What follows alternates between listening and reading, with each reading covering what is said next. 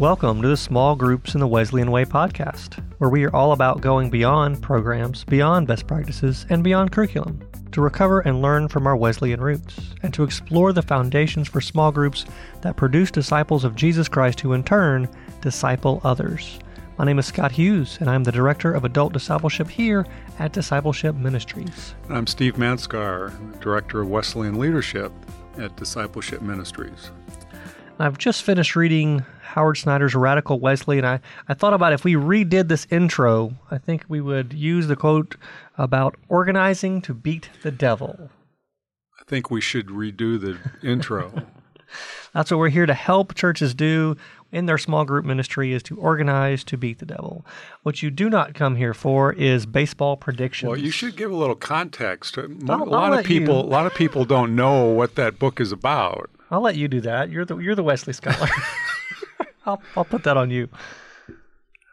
Well, the Radical Wesley is it's a wonderful book that in which Professor you know Howard Snyder describes John Wesley's ministry and in, in you know focusing on the Wesleyan uh, Methodist movement in England and how Yeah. it developed.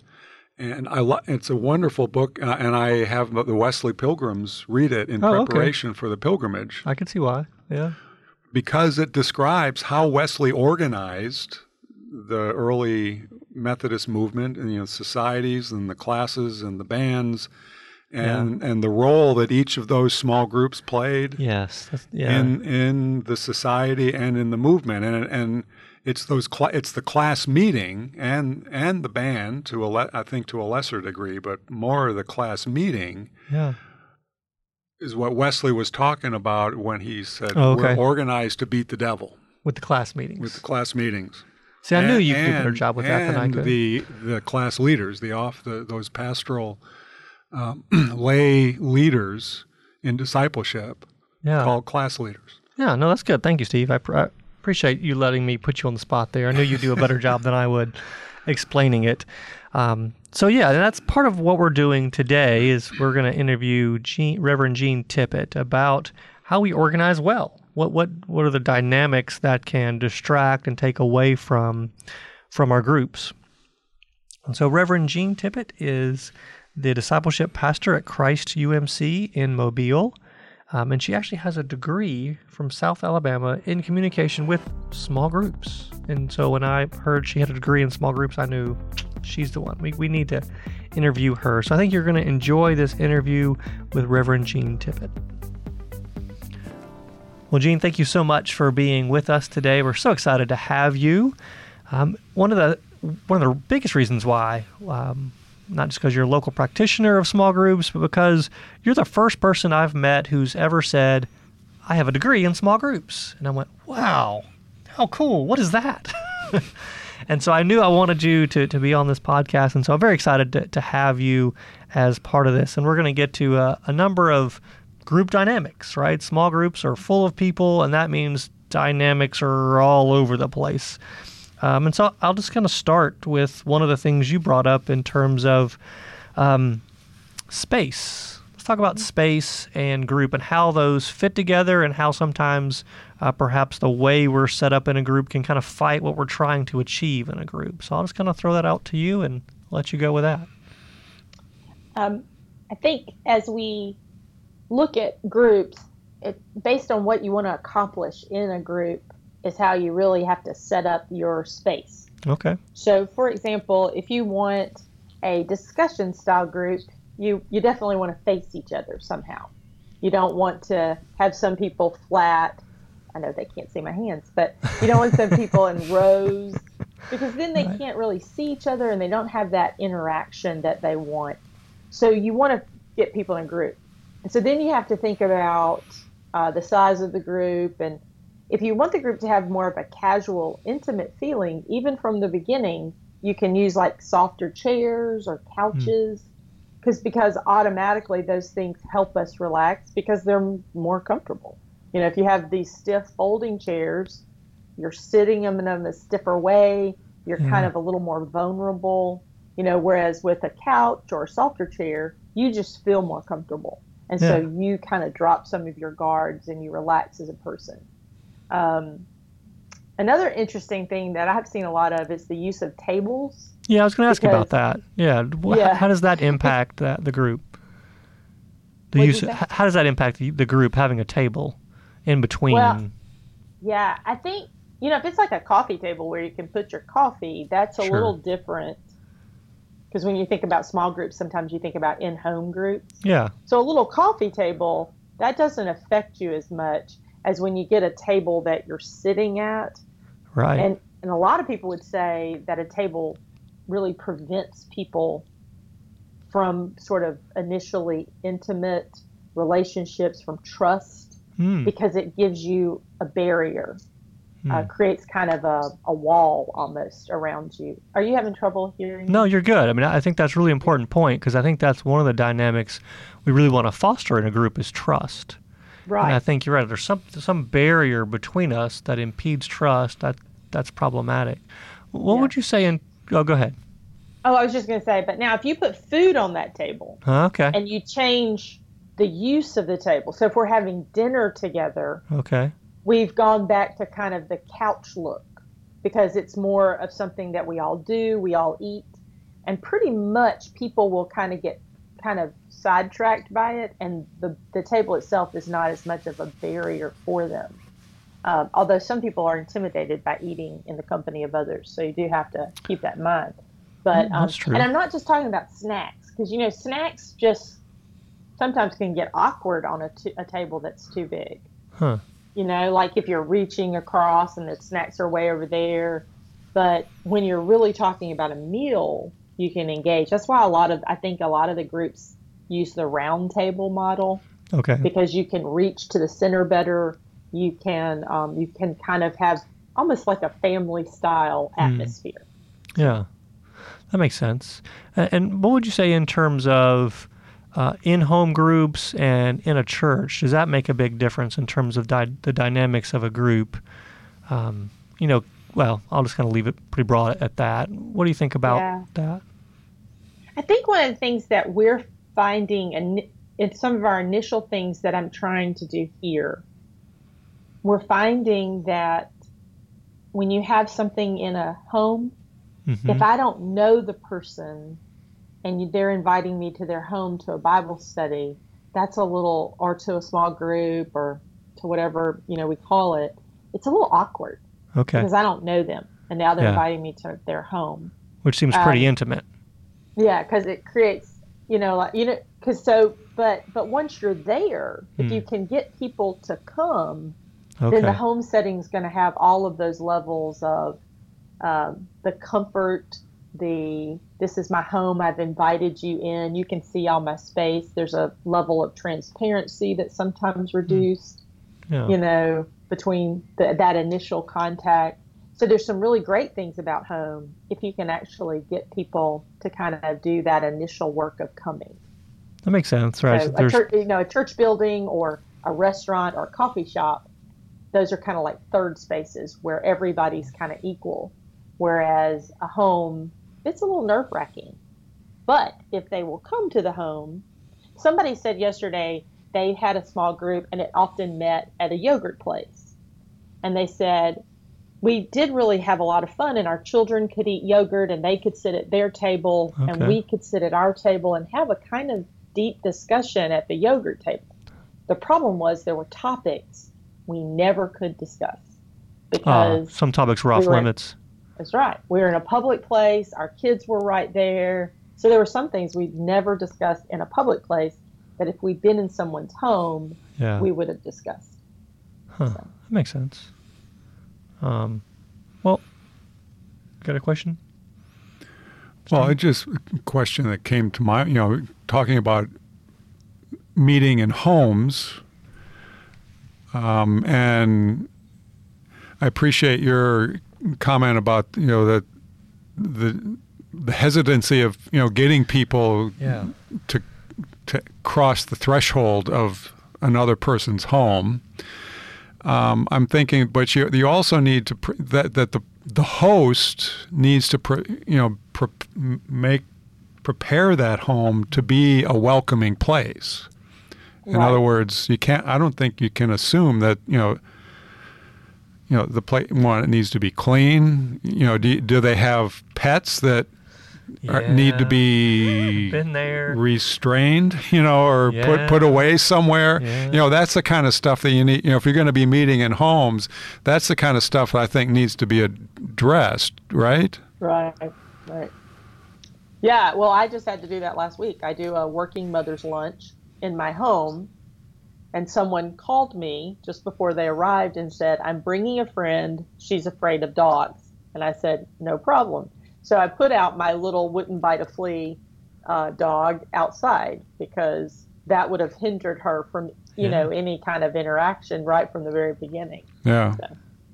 Yeah, that's important. So yes, you're right. And I think, you know, the other thing is homes, like sometimes just the way homes are set up, are we, what part of the house do you let people in and how do you, where do you actually sit and that sort of thing. And, and I think it's important to have enough chairs, yeah. you know, uh, you know, there's a difference between a small group and a party.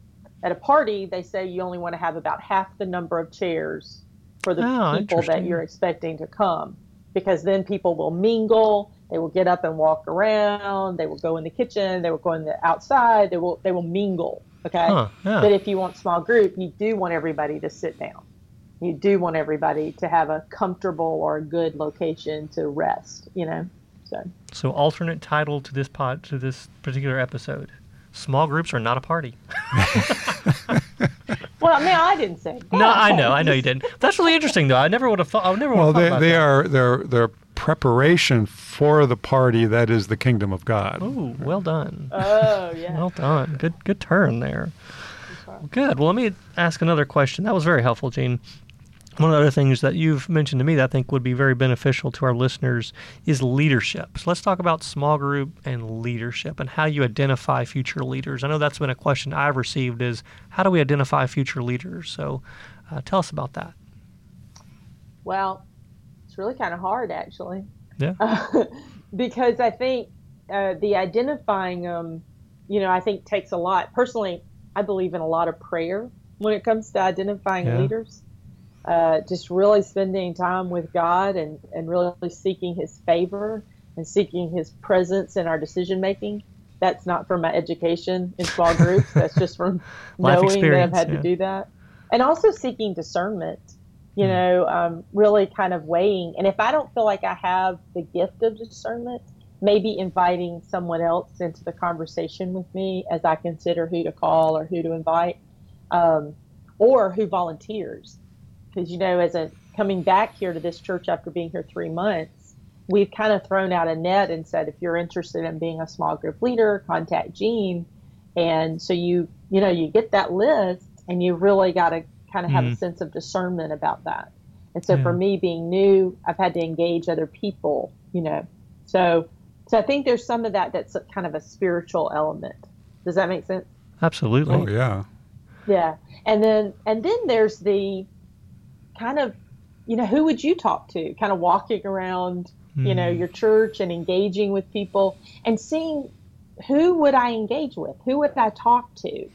Um, one of the things we're considering right now is doing um, kind of in-home small groups Yeah. that um, are in neighborhoods kind of around our city. So geography so, based.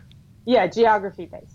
And so so we actually are looking, you know, we might pull up a list of names of people who actually live in that area and then really begin to kind of think through who of this group who of this group could do this, who of this group might could do this if I'm going to actually recruit them. Yeah. And um, I think it really is that personal touch of making. One of the things I'm really finding, I think I told you this before, was I'm really finding, you know, personal touch is so important. Mm-hmm. The phone call and actually asking someone.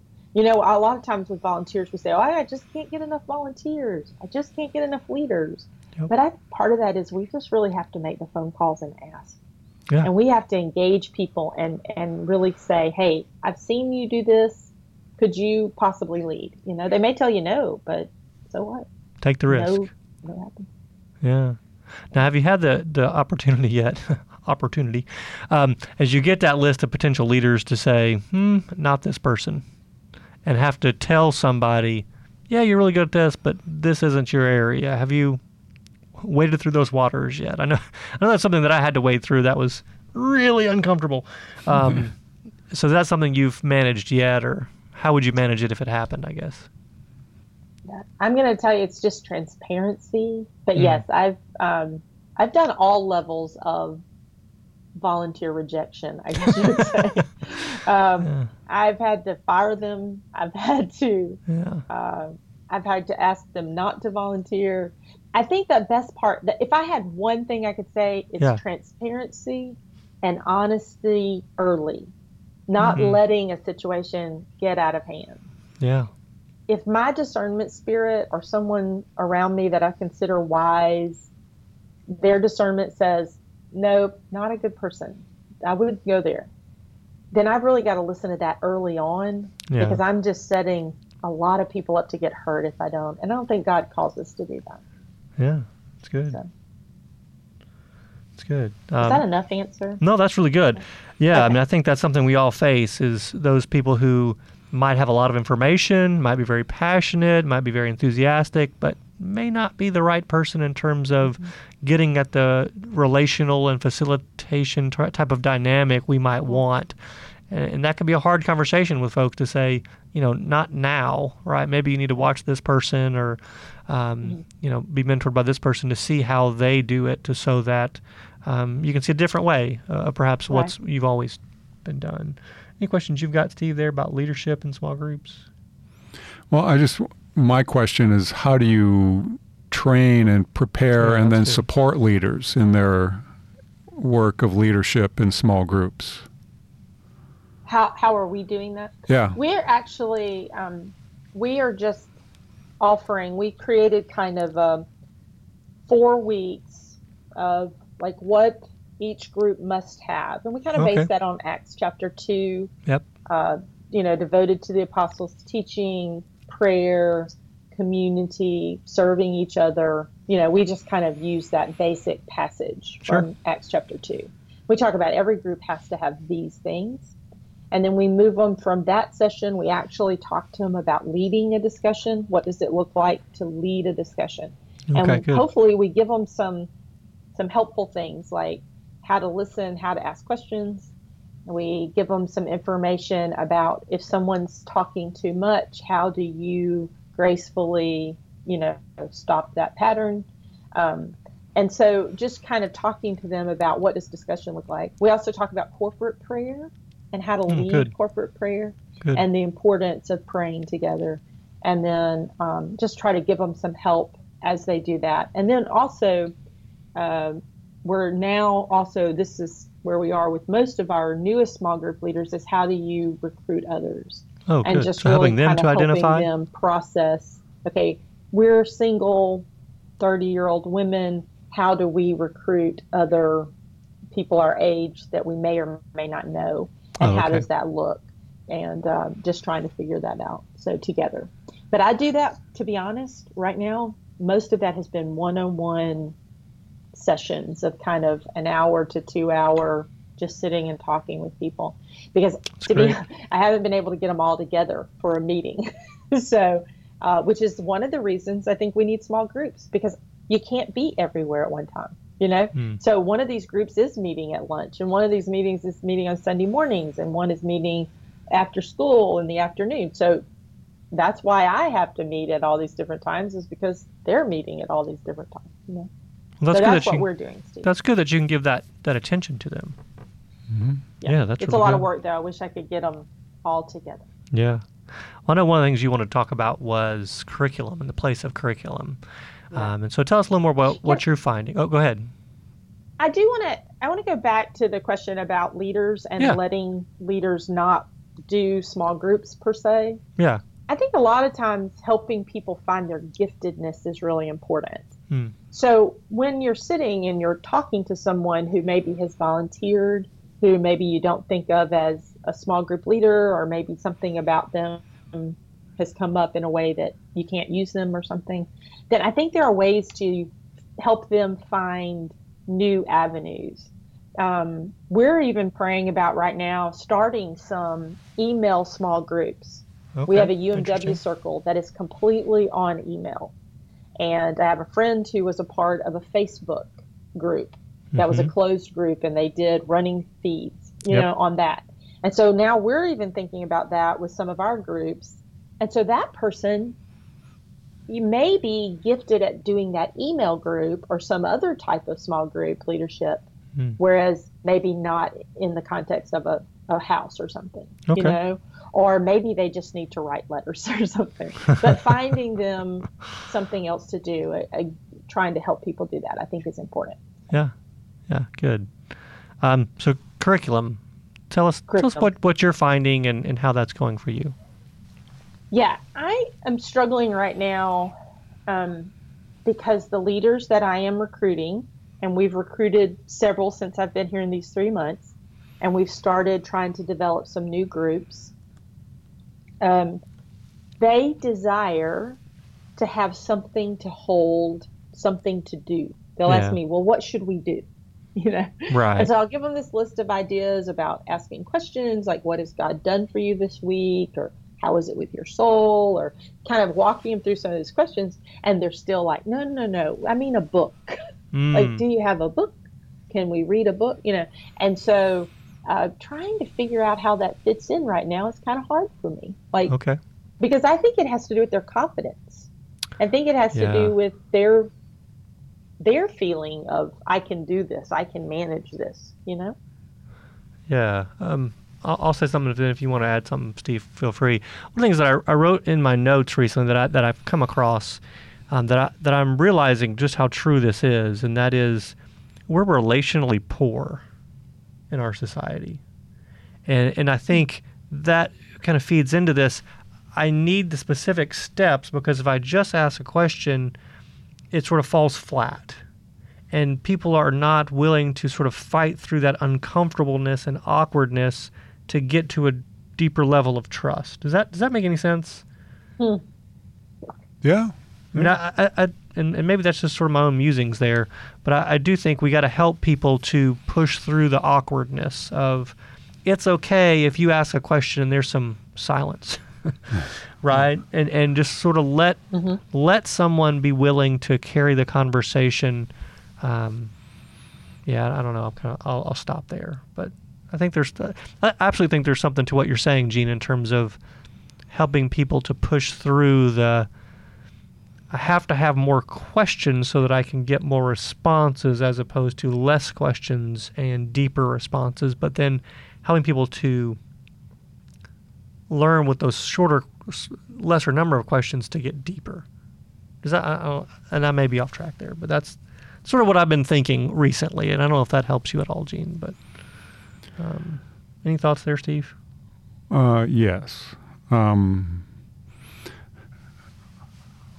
well, I, I'm assuming that the, the purpose of small group ministry in a church is to help the church in its mission of making disciples of Jesus Christ for the transformation of the world. Yes. right? And so what that ultimately means is helping the small. The purpose of the small groups is to equip the people to live their baptism. Mhm.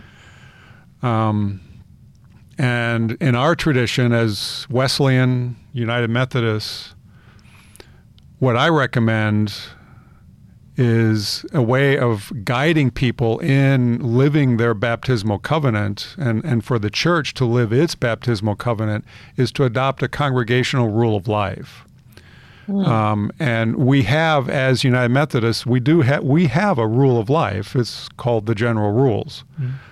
And what I recommend congregations use is the contemporary sort of summary of the general rules in what's called the general rule of discipleship, which is to witness to Jesus Christ in the world and to follow his teachings through acts of compassion, justice, worship, and devotion under the guidance of the Holy Spirit. That if a congregation then adopts that general rule as their rule of life, which then what that means is it guides us in how we live in the world. And these are the habits that we need to form in order to mm-hmm. live as baptized people, and to live as citizens of God's kingdom and as channels of God's grace and love for the world. That's that's our calling as Christians. So that's the purpose of this rule is to guide us in that life. So then something that you could give to your your small group leaders that you know in these groups that are not curriculum driven but rather focused on formation as disciples is to simply give them that rule of that rule of life is the curriculum of the group mm-hmm. that you could ask you know the historic question is how is it with your soul and the right. way you answer that question is shaped by how you've applied that general rule, that rule of life in your in the last week or however often the group meets, you know. Let that general right. that rule of life or or you could even use the questions of the baptismal covenant. Hmm, that's interesting. Yeah. Um, have people check in around how we're doing with living our baptism that mm-hmm. kind of stuff. And, yeah. th- and, and that then focuses on our discipleship rather than on you know learning some information as good as that is we also need to be you know checking in with each other you know this is what your le- the leaders can do is help people one be aware that I'm baptized and that means something that mm-hmm. that should that should say something about how I live my life right right yeah um, so that's just my input, you know, just a suggestion as to what churches could do. Okay, good, good. Was that was that helpful at all, Gene? I'm curious. That's that's helpful for me. Yeah. yeah okay. Good. Cool. Uh, um, my last question then is um, conflict. Conflict arises in all groups. What advice would you give to churches uh, or pastors that are dealing with small groups with that have conflict? Any any thoughts there? Um, well, I think I always say honesty, and honesty in the sense of love, with with love all around it, though. Yeah. Um, I love the passage in Romans 12 that kind of talks about living in community as the body of Christ. And so sometimes when the conflict, if I haven't been in the midst of that conflict, if I'm helping someone else process it in their small group, yeah. I've kind of walked through with that. Um, kind of how do you live in harmony with this person? How do okay. you create peaceful environment with this situation? You know, how do we do these things? Yeah. Um, because I think sometimes the conflict is things, especially now, like with Facebook or social media where people yep. think they can attack someone on social media yeah. that they're going to be in small group with that following week.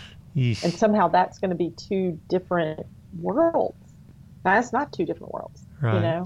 And so how we respond in a loving way to that person, how we how we even phrase everything we do and how we begin to realize that that we're in this thing about love. So that's part of it is just helping all of us understand that we're in this together um, as the body and yeah. that we have to deal with each other in love and honesty.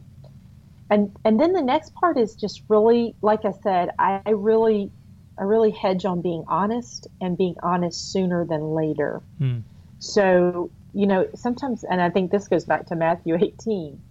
If I have a person that's constantly yep. kind of a rub for everybody and people don't trust them, people don't want to talk to them, then really stepping aside, um, not in front of the group, but stepping aside with that person and yeah, having that conversation. And, and I'll be honest, a lot of times that's as far as it has to go. Yeah. Mm-hmm. Um, because either the person will get, get madder and leave, or possibly they will, um, they will, you know, they will adapt to the group. Um, the other thing, simple things like if somebody just is kind of uh, controlling, you know, because that's not necessarily conflict, but it feels True. tense in a group. Yeah, yeah. If there's a person who's controlling the group, talking too much or whatever, I think then you have to use tactics, you know, mm-hmm. like um, like kind of let's pose a question and let's literally say, okay, we're a small group, we have a limited amount of time, and so everybody just gets one minute. So we're just going to have a timer and we're just going to time it. Um, mm-hmm. And maybe you do that for a few weeks, see how it goes, and then put the timer away. Yeah. And I've even encouraged leaders just do it in a joking, fun sort of manner right. from the beginning of the from the beginning of that particular meeting. Yeah. yeah. Makes and sense. see how it goes. That makes sense. Because while that you don't want to do that at the beginning of your group, like you don't want to do that the first night if you can help it. right. But I do think it has advantages if you start to have problems. Yeah. Um, I loved. I was in a group recently with someone who had two timers. This was really nice because when one timer ran out, they had the other one to turn over and use. yeah. So they had these two timers to pass around. It was really nice. Yeah. So- Good. Well, thank you so much for your wisdom and for your ministry. You've been been, been a big help to many. So thank you so much, Gene.